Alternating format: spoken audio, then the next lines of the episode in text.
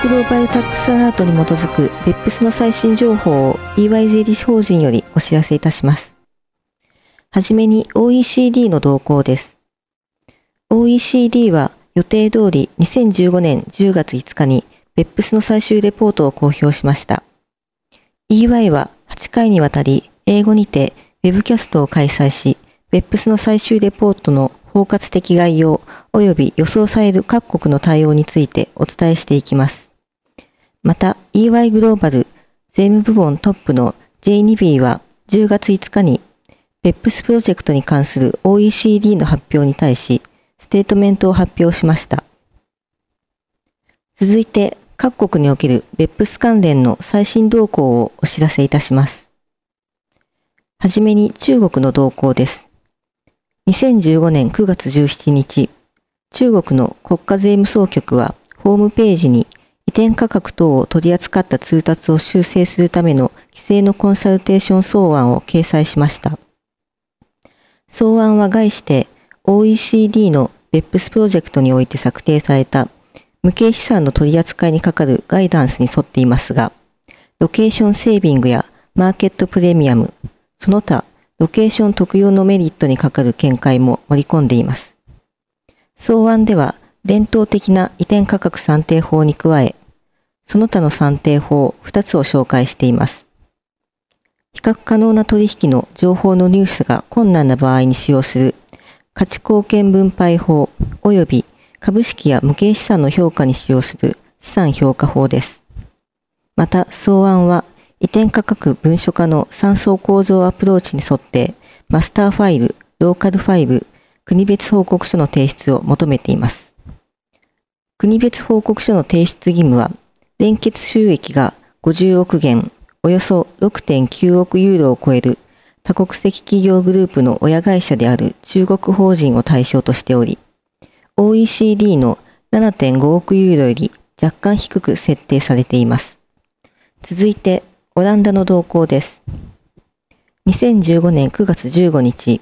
オランダ財務省は2016年度予算案を発表しました。予算案は OECD の BEPS プロジェクトの行動13の一環として開発された国別報告書、マスターファイル、ローカルファイルからなる移転価格文書化の3層構造アプローチを導入します。2016年1月1日以降開始の事業年度からの適用が提案されています。国別報告書の作成義務は、前年度の連結収益が7.5億ユーロを超えた多国籍企業グループも最終親会社とみなされる、または代理親会社と指名された税務上のオランダ居住者に課されるものです。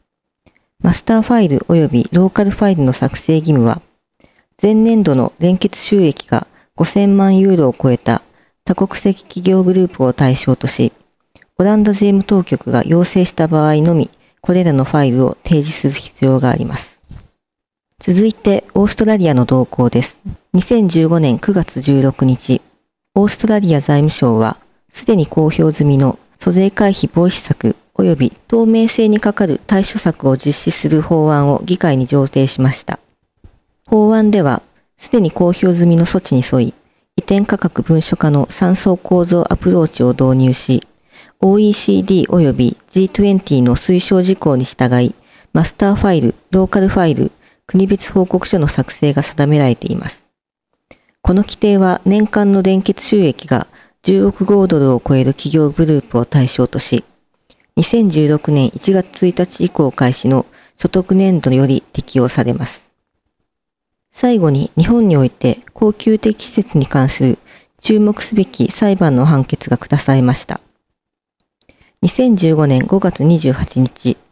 東京地方裁判所は自動車部品及び付属品を日本の顧客にオンラインで販売する小売業を営む米国居住者が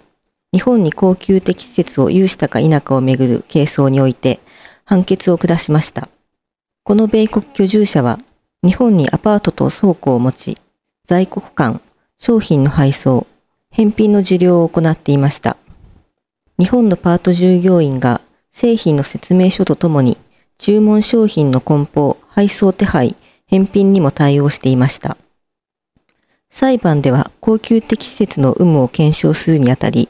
OECD のモデル租税条約の第5条第4項にあたる日米租税条約の第5条第4項に定められる活動を予備的または補助的なものであると自動的にみなすべきではないとの判決を下しました。裁判所はこれらの活動を含む日本で行われていた活動は